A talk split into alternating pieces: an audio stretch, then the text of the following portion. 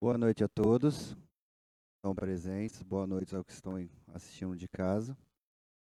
Primeiramente, a gente pede para que todos deixem seus celulares no silencioso, possamos manter aqui um ambiente tranquilo para o trabalho que está sendo feito aqui no salão agora.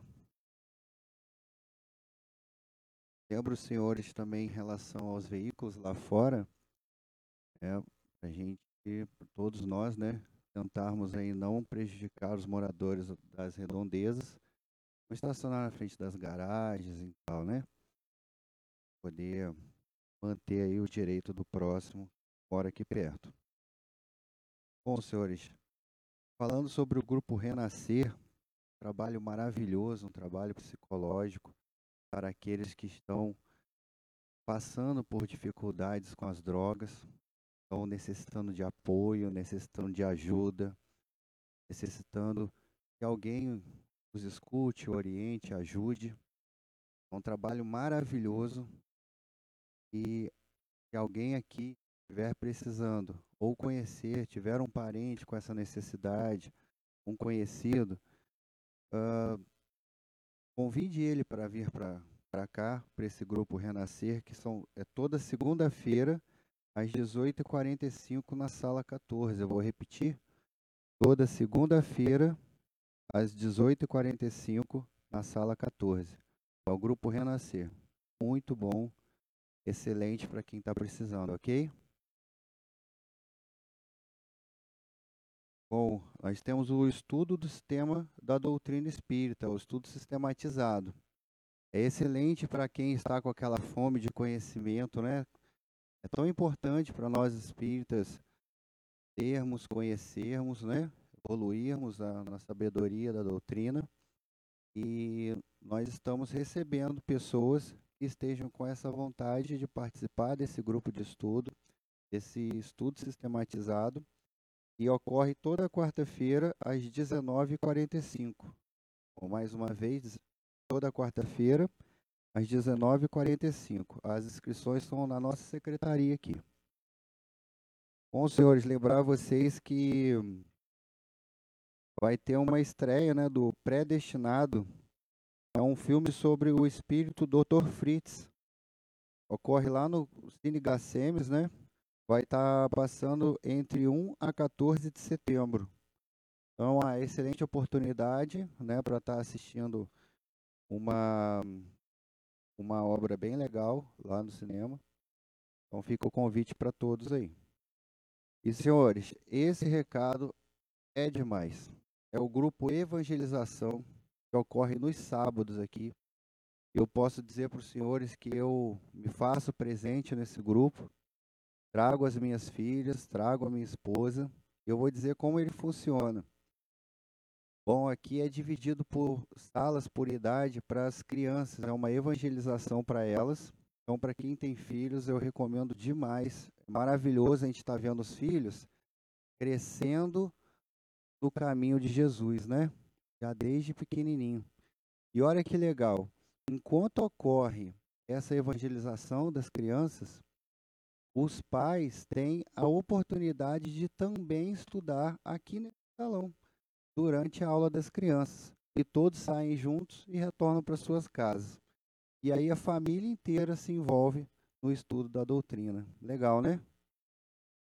Bom, por fim, senhores, as campanhas permanentes que nós temos, a campanha do quilo, né, a campanha do bazar, e bom, querem roupas, né, calçados, coisas de utilidade doméstica que puderem doar, e a campanha de latinhas e todas elas podem ser entregues na secretaria. Então, nós temos muitos irmãos que estão em condições mais difíceis que as nossas, né? A gente tem itens que não nos servem, né? Que nós não estamos usando, uh, alimentos que nós podemos doar.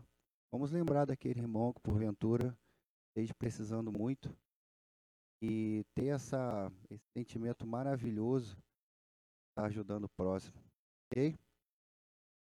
Bom, eu vou passar aqui o microfone para o imaginista hoje. Obrigado, meu irmão Carlos.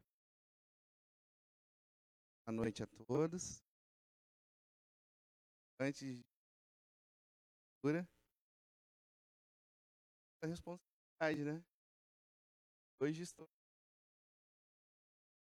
com a minha amada mãe, Janine. Então, além de levar a mensagem da Cheguei em casa, ela vai. Ó, não foi legal o que você falou.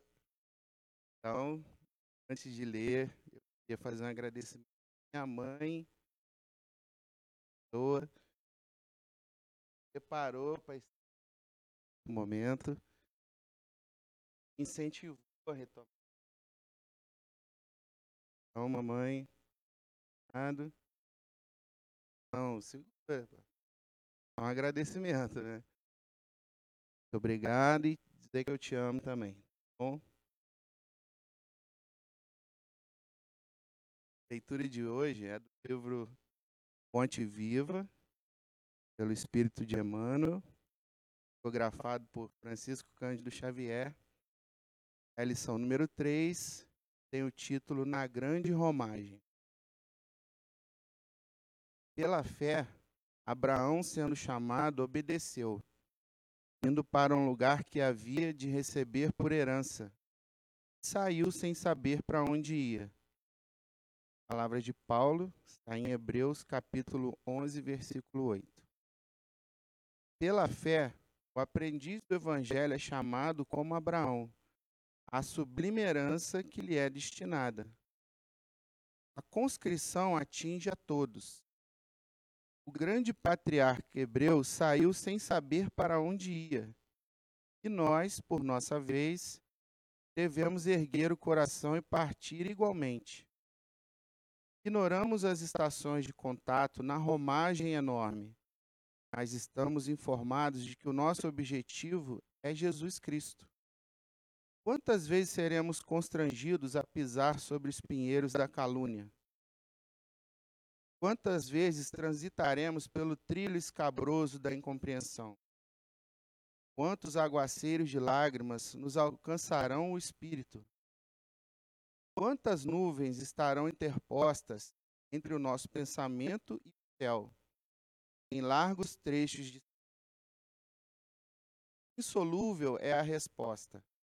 Importa, contudo, marchar sempre no caminho interior da própria redenção, sem o esmorecimento.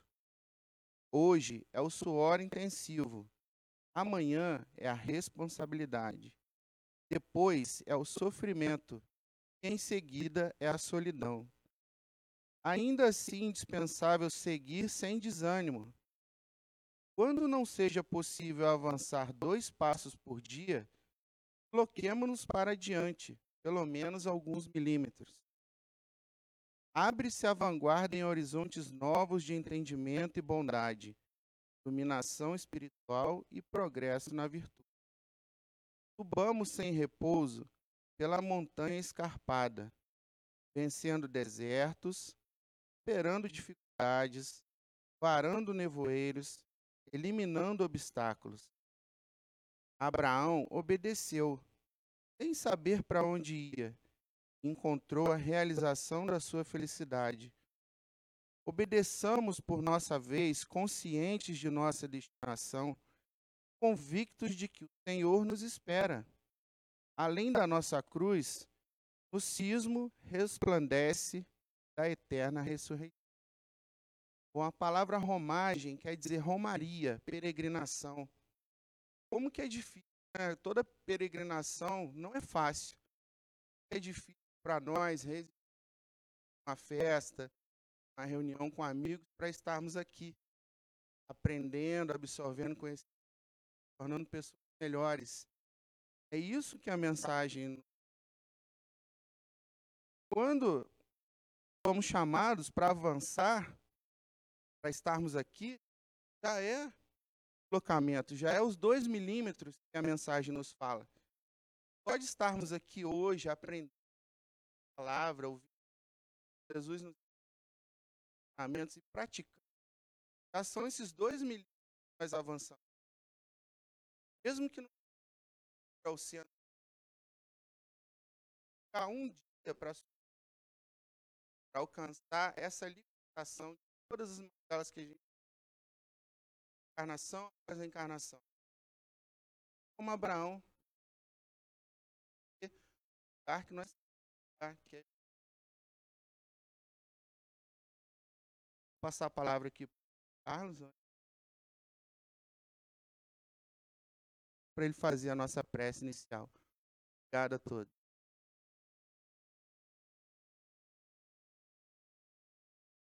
Bom, então vamos nos concentrar,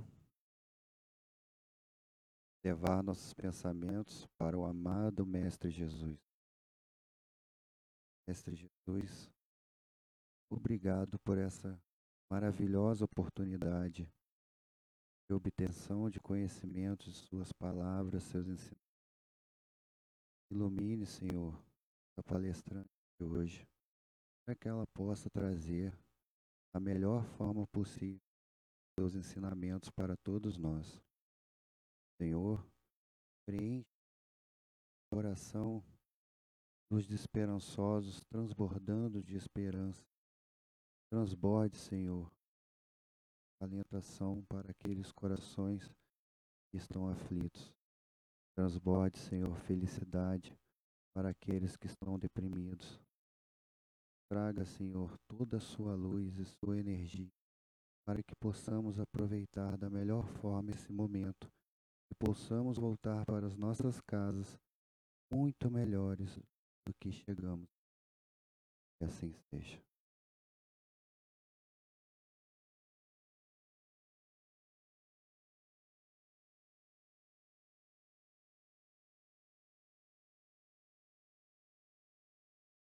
Boa noite a todos. É, depois de tantas trocas né, de afetos, é um prazer estar novamente nessa casa de luz. Que Jesus possa nos abençoar nessa noite e possamos absorver realmente os ensinamentos de que necessitamos. Hoje vamos falar sobre o egoísmo na sociedade. E antes de falarmos sobre isso, é sempre importante lembrar como os ensinos espíritas são atuais, são modernos, nos acompanham na nossa existência. Como que esses ensinamentos nos trazem luz a mensagem do Cristo? Como que eles nos lembram de toda a caminhada do ser humano na Terra, em que nós sempre tivemos a luta com o egoísmo. Então, é um assunto moderno, é de hoje? É. Nós vivemos essa crise egoística na nossa sociedade hoje. Mas sempre foi assim? Sempre foi. Porque na questão 915, Kardec pergunta aos espíritos se o egoísmo é inerente à raça humana, à espécie humana. Então, os espíritos dizem que sim, porque o egoísmo, de onde ele vem? Qual é a causa né? primária desse sentimento que nós chamamos de egoísmo? É o instinto de sobrevivência. Eu preciso sobreviver a esse planeta. Quando esse planeta tinha tantos perigos e intempéries, eu precisava, como indivíduo, lutar pela minha sobrevivência. Então tinha que ser realmente eu primeiro, eu segundo, eu terceiro. Mas conforme as leis humanas, o próprio progresso acontecendo, o progresso material, o progresso moral, o homem deixou de ser tão arraigado a si mesmo para conseguir desmembrar-se, desapegar-se desse sentimento narcisista que é o egoísmo. Então, a princípio, o egoísmo foi até necessário, o instinto de sobrevivência. Eu preciso sobreviver. Eu preciso é, sair dos perigos que estão ao meu redor. Isso nos primeiros tempos da humanidade. Mas o que, que nós vimos acontecer nessa humanidade terrena? Segundo os amigos espirituais, nós somos uma raça hostil, ainda hostil. Por quê?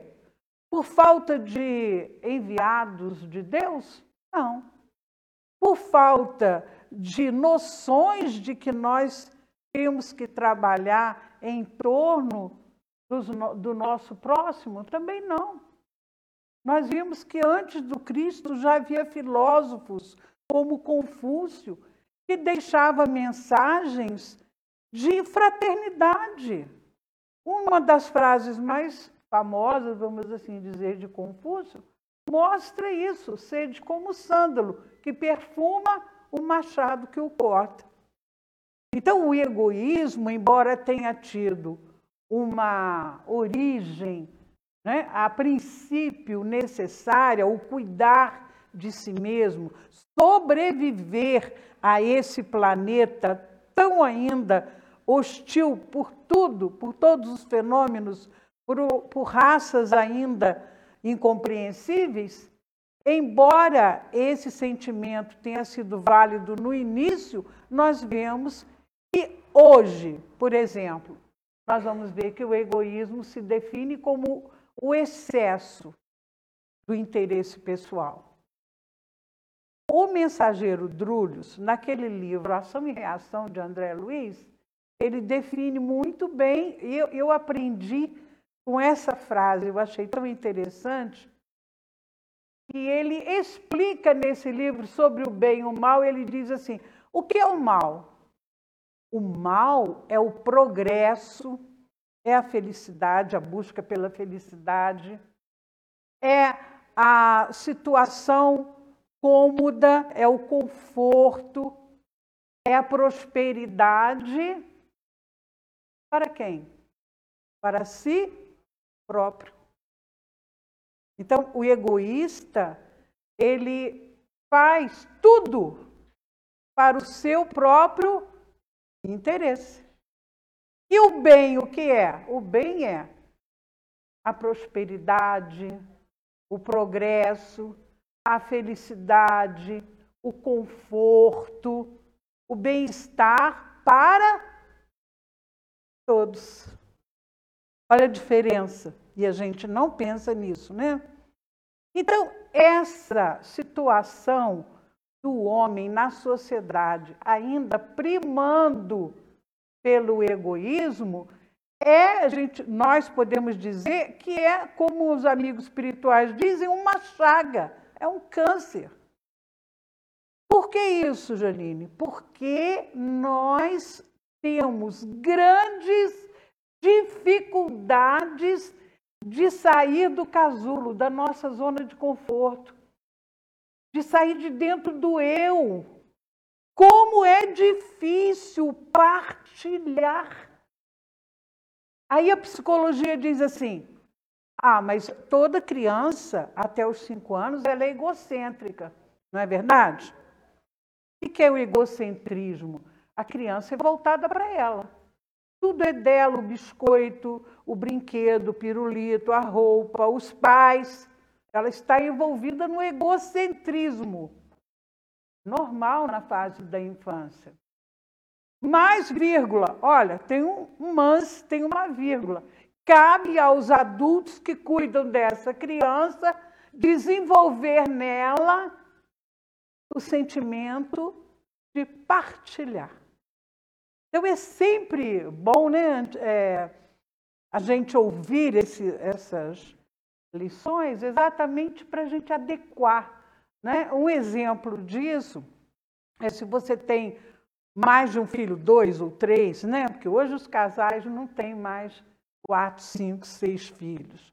Mas se você tem dois filhos, embora você tenha dinheiro para comprar dois pacotes de biscoito, e embora você vai comprar dois pacotes de biscoito, é sempre bom, desde pequeno, um pacote para dois. Divide em porções. Para que isso? Para a criança aprender a dividir, a partilhar. Porque é tão importante isso na vida adulta. E muitas das vezes nós vemos por ignorância, não a ignorância pejorativa, mas a ignorância do não saber.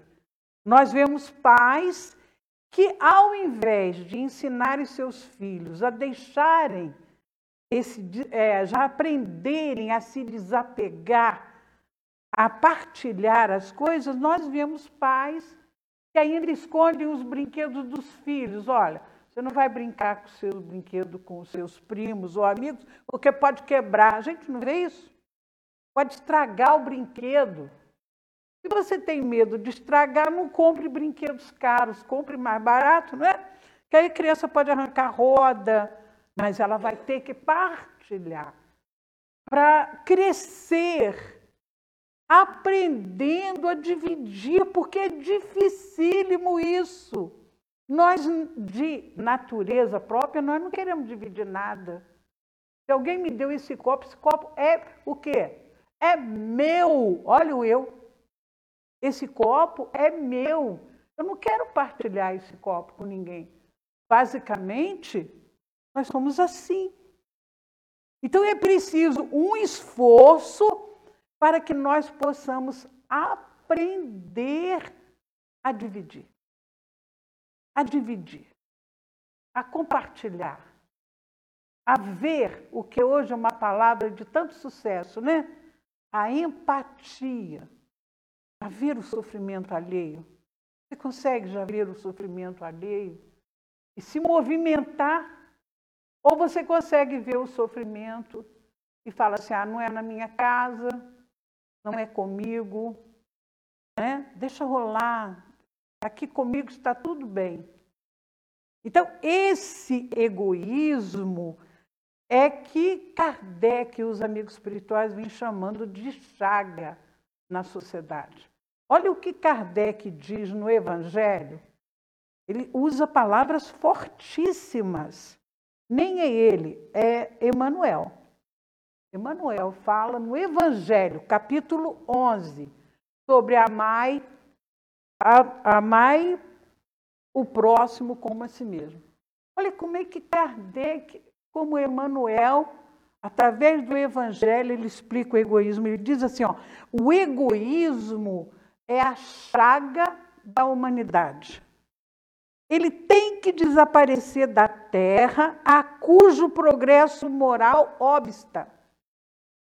Ele fala abundantemente, com toda autoridade. O egoísmo tem, tem que desaparecer da terra para que haja o progresso moral. Porque ele atrapalha, ele obsta o progresso moral.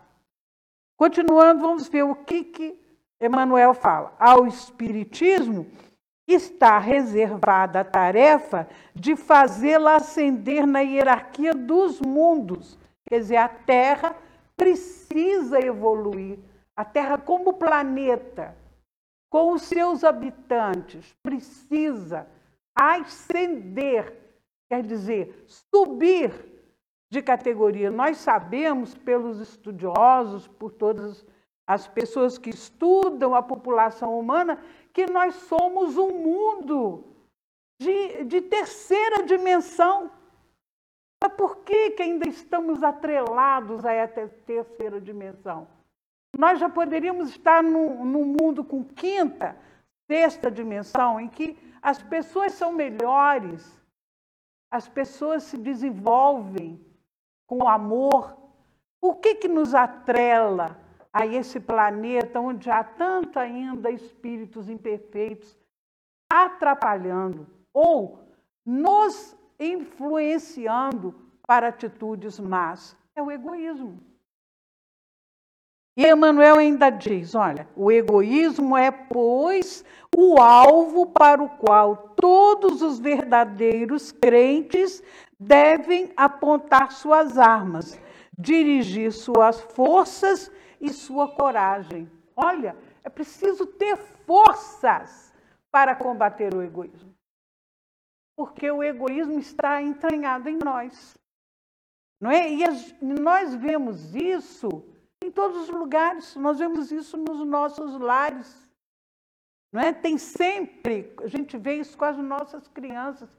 Tem sempre um que é mais dadivoso, mais carinhoso, mais fraterno, e tem um que é refratário. É difícil. Então, é preciso que nós tenhamos realmente essa luta contra o egoísmo. Esse mal, é, a gente nota, né, até mesmo nos círculos religiosos, quanta guerra em torno disso. Ah, o meu Deus é diferente do seu. Eu sou católico, você é protestante, vamos criar uma guerra. Eu sou muçulmano, com o judeu vamos ter uma guerra. Uma guerra santa, porque estamos lutando em nome de Deus. É um egoísmo.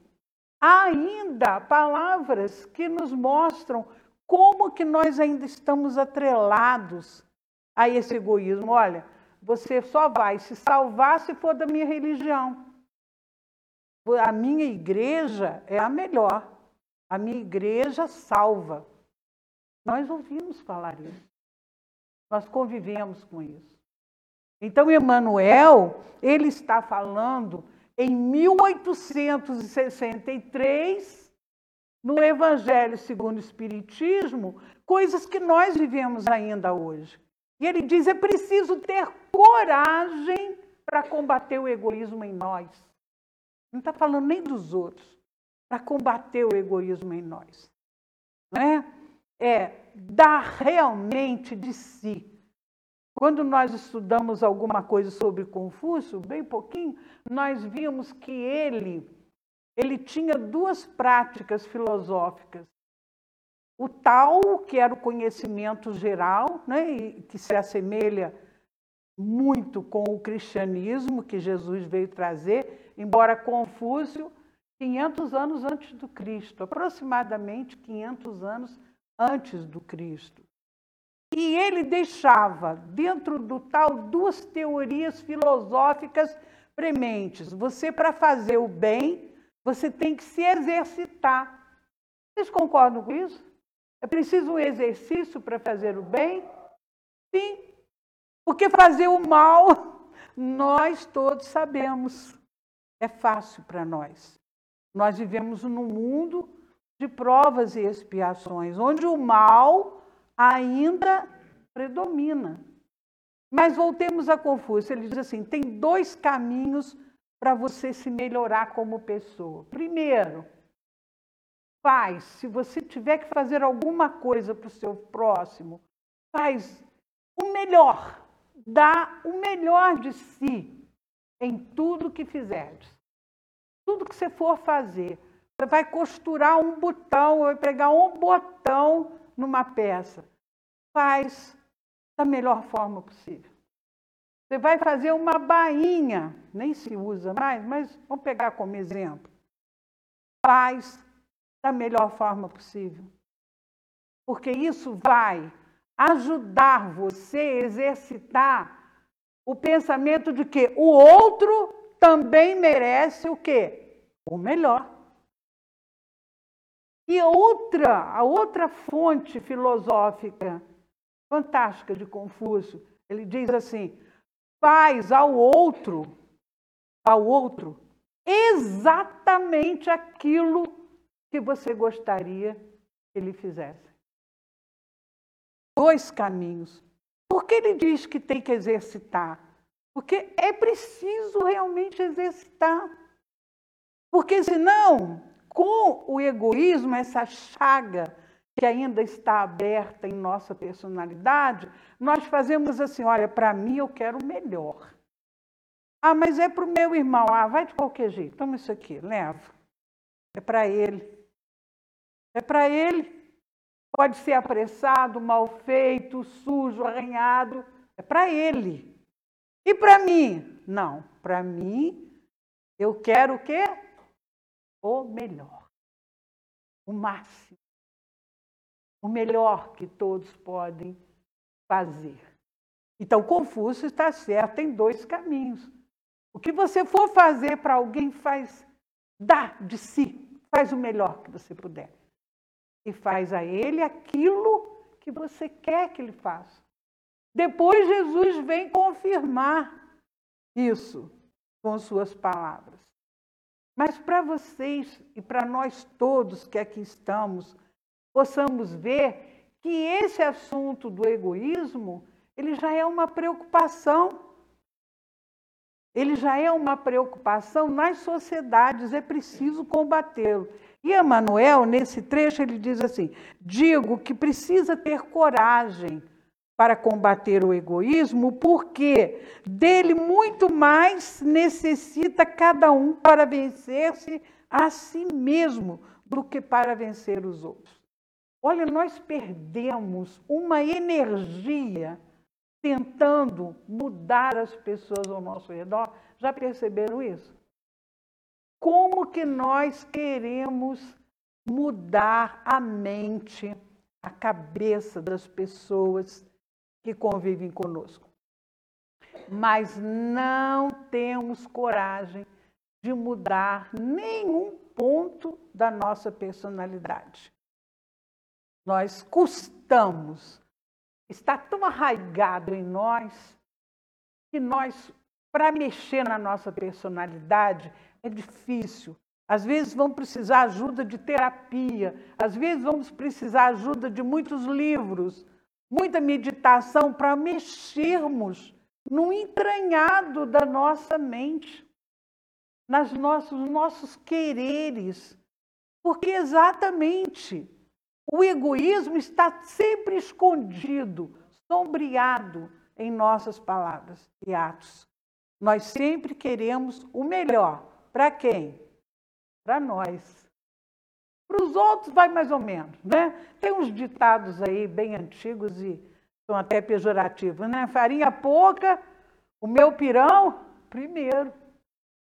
Ah, eu penso em eu primeiro, dois, é, eu segundo, eu terceiro, depois os outros.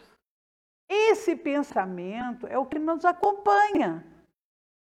E nós temos, segundo Emmanuel, que desarraigá-lo, destruir. É difícil, mas não é impossível. É exercício, é começar a doar. Se você já tem, né, assim, eu não tenho bens, mas se já tem alguma idade, começa a desafogar a sua casa, as suas coisas Começa a simplificar a sua vida. Você tem muita joia, já doa para os seus filhos. Não precisa esperar morrer para a gente ver aqueles quadros tristes de filhos brigando ao redor do caixão. Eu vou ficar com o apartamento lá, ou eu vou ficar com o carro tal. Para que isso? Desapega. Solta essas amarras. Isso são coisas materiais. Eu acho maravilhoso aquela história de Alexandre o Grande, né? Aquele grande conquistador que foi até a Ásia. Ao morrer, e ele morreu jovem, né? Ele pediu, ele chamou os seus generais e pediu três coisas. Primeiro, que todos os seus bens em prata, ouro, joias fossem jogados ao chão, acompanhando o seu caixão, até o local do seu enterro. Ele deveria ter muita coisa, né? Que para, não é mesmo? Para jogar até o lugar que ele foi enterrado, tinha muitas coisas. Bom, segundo, que os médicos que o assistiram, que cuidaram dele, fossem carregando o caixão. E terceiro, que as suas mãos ficassem para fora do caixão, vazias, soltas, para fora do caixão. E o general, intrigado, falou: Mas por que isso? Por que esse desejo? Né? Ele disse: Olha, os meus bens vão ficar ao longo do caminho para mostrar que ao morrer nós não levamos nada. Nada. Os médicos vão acompanhar o féretro para mostrar que eles não são deuses e que eles não curam todas as doenças, porque ele foi envenenado, né, Alexandre? E as mãos para fora do caixão, vazias e penduradas para fora do caixão, para mostrar que nós nascemos sem nada e voltamos, fomos ao túmulo sem nada. Não levamos nada para a morte. Sabedoria, não é? De um homem que viveu aproximadamente 3 mil anos atrás, sabedoria, de, de desapego, não é? E ainda no Evangelho, nós vamos fazer um pequeno parênteses, quando é, Kardec coloca o capítulo do é, Não se pode servir a Deus e a Mamon, ele fala sobre a riqueza. Então, na, na primeira instrução dos espíritos, o espírito pergunta assim: o que é verdadeiramente seu? Eu pergunto a você, Robert, o que é verdadeiramente seu? Nada. É nada. Mas a gente não pode pensar, bom, eu tenho dinheiro na poupança, eu tenho um jatinho, eu tenho uma casa de praia. Alguma coisa dessa nós levamos? E eu, hein? Levamos conhecimento. E olha o que a sabedoria dos espíritos magníficos. Eles dizem assim: o que é verdadeiramente seu é aquilo que você traz ao nascer. O que, que o bebê traz ao nascer? Nada. E, olha, ele fala assim: aquilo que é nosso, verdadeiramente nosso, é o que nós trazemos ao nascer e levamos na morte. O que, que nós levamos na morte? Nada. Olha que se tem a sabedoria disso. Quer dizer, na verdade, nesse intervalo entre o nascer e o morrer, eu posso ter coisas, claro. É para o meu conforto, é lícito. Eu não roubei, eu trabalhei justamente, mas eu sou usufruto. Essas coisas são usufrutos na nossa existência. Tudo isso eu vou deixar. Olha, Alexandre, que magnífico! Eu vou para a morte com as mãos vazias e acumulei ouro. Né? Ainda no Evangelho, uma coisa maravilhosa é quando aquele homem diz: Meus celeiros são pequenos, vou aumentá-los, vou duplicá-los de tamanho, vou enchê-los de grãos. E ele lutou toda uma vida para fazer isso, encheu o novo celeiro de grãos. E quando o celeiro estava abarrotado de grãos, ele falou: Vem, minha alma, se sacia com tudo isso. E ele ouviu os mensageiros divinos: Essa noite vou levar a sua alma. O que podes levar? Ele encheu o celeiro de grãos, ele vai levar? nem um grãozinho. Então, esse egoísmo que nos faz pensar, eu tenho que ter mais, é o mais um na psicologia, né? Eu tenho um carro, custo a pagar aquele carro. Que dificuldade! Mas o meu vizinho comprou um do ano. Eu não quero mais o meu carro. O que, que eu quero? Não é verdade? Eu quero um carro maior igual ao do meu vizinho. Eu tenho uma casa, que dificuldade foi para obter essa casa? Mas eu sei que tenho vizinhos, amigos e parentes que têm casa com dois andares, duplex. Então eu também quero um duplex, é mais um. Mas eu tenho um duplex, eu quero o quê? Um triplex. Porque a matéria é insaciável. Esse sentimento de ter eu tenho que ter. Não importa que preço.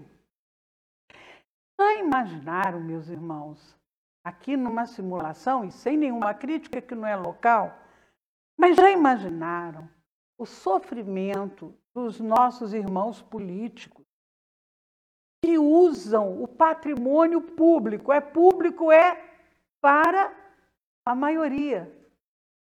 Eles usam o patrimônio que é público, que deveria ser para milhões de pessoas, milhões, né? É centena, né? Até mil pessoas, né? Vamos dizer assim.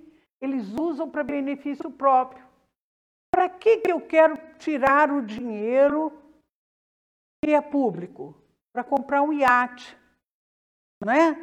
Para ter dois jet ski, para fazer um, ter um apartamento lá em Londres, Numa hora em que esse indivíduo tiver que fechar os olhos e prestar as contas a Deus, o que vai ser-lhe cobrado? Aquele, aquelas pobres pessoas que precisavam do recurso público para a sua saúde e não tiveram, porque o dinheiro foi para comprar coisas materiais. Então, o egoísmo, Emmanuel está novamente nos esclarecendo magnificamente. O egoísmo é uma chaga, ele é um câncer. Porque se você pensa só em você, você é capaz de fazer qualquer coisa para ter mais dinheiro, para ter poder, para ter controle, para ter coisas. Coisas que Alexandre mandou jogar fora no seu enterro. E Emmanuel continua dizendo assim: que cada um, agora ele fala para nós, que cada um, portanto, empregue todos os esforços a combater em si mesmo o egoísmo, certo de que esse monstro devorador de todas as inteligências, esse filho do orgulho é o causador de todas as misérias do mundo terreno. É a negação da caridade e, por conseguinte, o maior obstáculo à felicidade dos homens. Que, que nós pensamos na nossa vã imperfeição?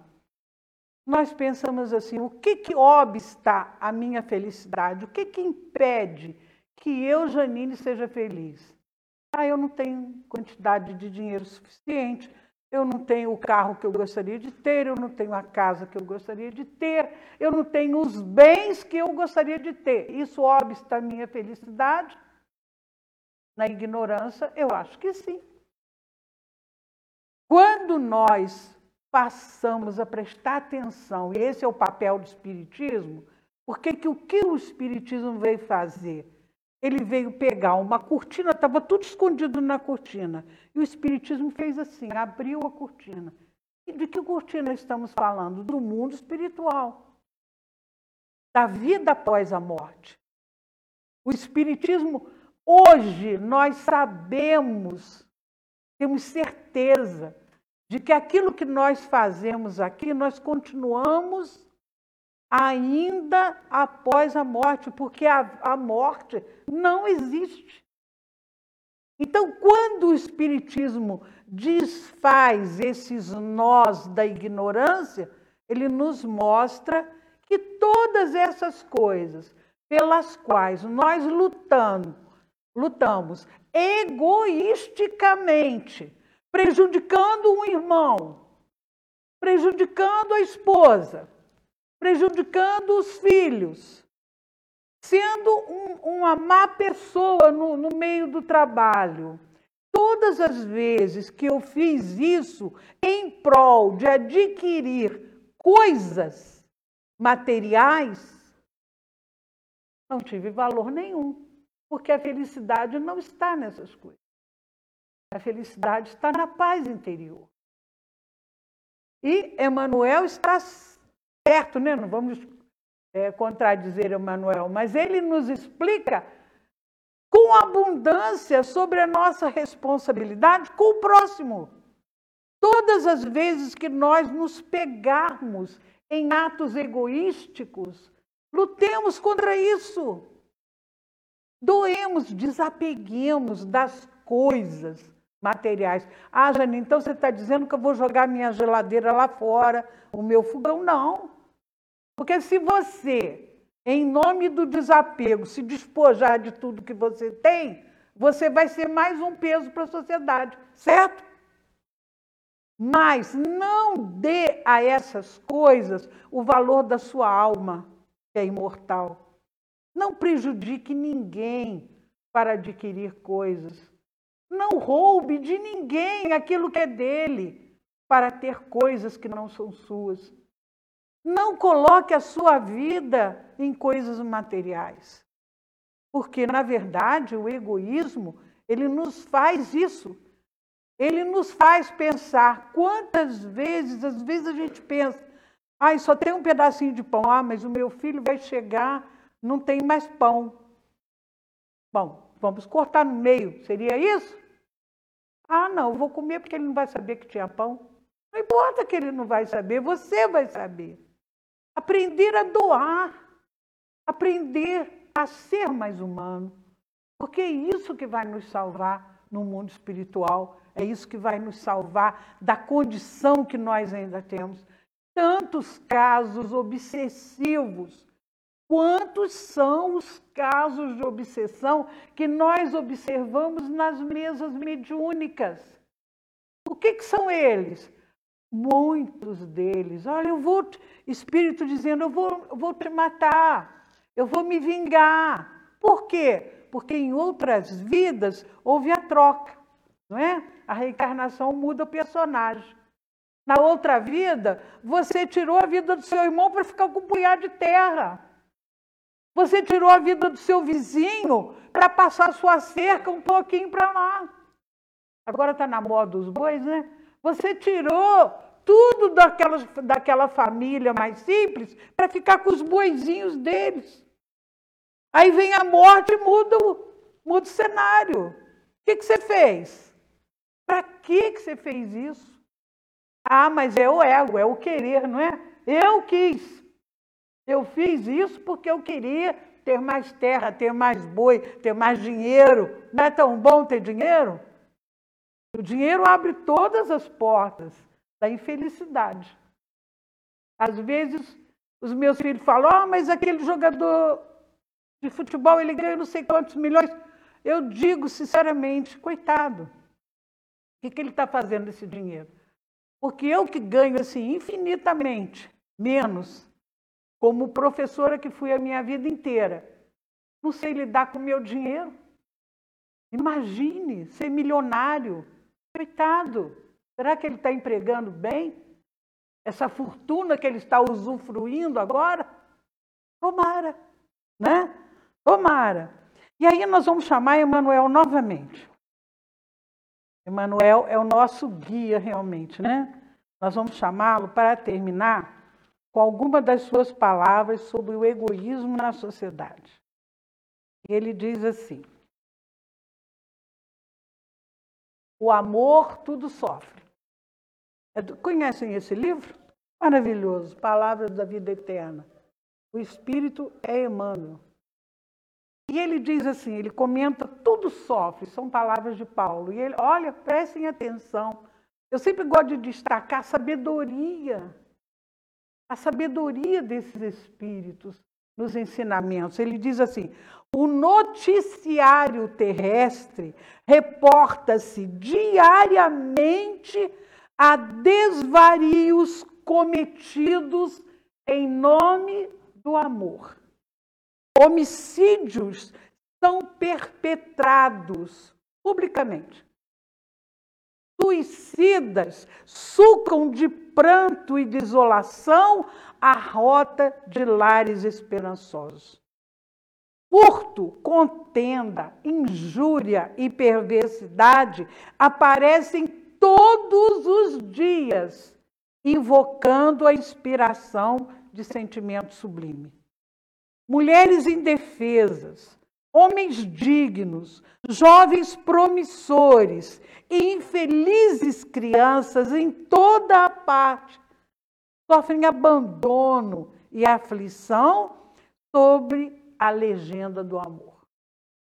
Entretanto, só o egoísmo, traduzindo apego da alma ao bem próprio, é que patrocina os golpes da delinquência, os enganos da posse, os erros da impulsividade e os desacertos da pressa da pressa. Apenas o egoísmo gera o ciúme, o despeito, a vingança, a discórdia, a acusação, a violência e a cegueira. O amor, longe disso, sabe rejubilar-se com a alegria dos corações amados, esposando-lhes as lições e as dificuldades e as dores dos compromissos. O apóstolo Paulo, Paulo afirmou, divinamente inspirado, o amor tudo sofre. E de nossa parte acrescentaremos: o amor genuíno jamais se desregra ou se cansa, porque realmente sabe esperar. Que beleza, né? As palavras de Emmanuel mostrando nos nossos noticiários tudo de tristeza que a gente vê no noticiário. O feminicídio, mulheres violentadas, mulheres sofridas, é, totalmente abandonadas, são feitos em nome do amor. Mas eu amava essa mulher, não queria perdê-la, eu fui lá e matei. Isso é o egoísmo puro, puro, autêntico. Ela vai separar de mim, eu não quero, prefiro que ela, que ela morra. Quantas são as pessoas que vão para o suicídio porque não querem aceitar a sua vida, o tipo de vida, o sofrimento, o tipo de dificuldade. Então elas preferem, em nome do amor, fugir da vida, causando tanta discórdia, tanto sofrimento, tanta infelicidade. Aí, meus irmãos, nós damos realmente valor às palavras dos nossos amigos espirituais. Temos, como diz Emmanuel, temos que combater o egoísmo em nós. Comecemos a nos desapegarmos. Comecemos na árdua tarefa de compartilharmos, de tirarmos de nós o melhor em benefício do nosso próximo. Não sejamos acumuladores de coisas que nós vamos deixar, mas sejamos os portadores da esperança.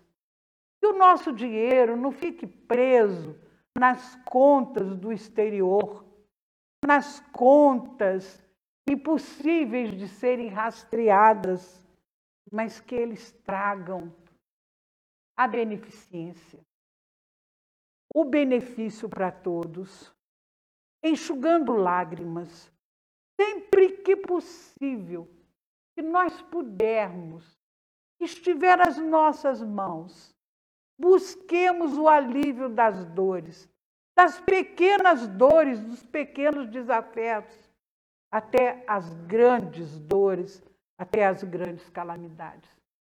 É um exercício, meus irmãos. É um exercício de ser bom. Porque para ser bom, nós temos que exercitar. Porque mal nós já fomos em muitas vidas e não aprendemos as lições. Precisamos agora ser bons. No Evangelho, Kardec, e aí Kardec diz, ainda nesse capítulo 11, ele diz assim: que o egoísmo tem que ser combatido com ensinamentos.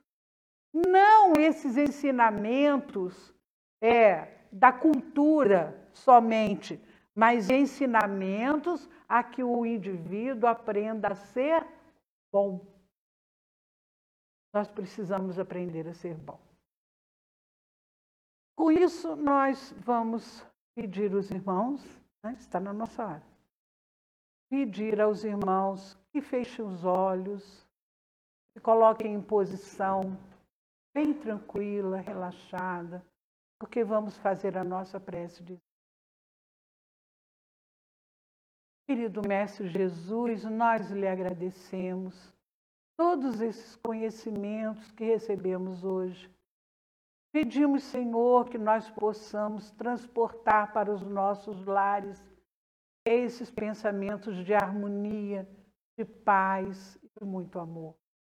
Pedimos, Senhor, que possamos, em nome, em seu nome, em nome dos mentores espirituais que aqui estão presentes, que possamos voltar aos nossos lares com paz, harmonia, e muito sentimento de amor.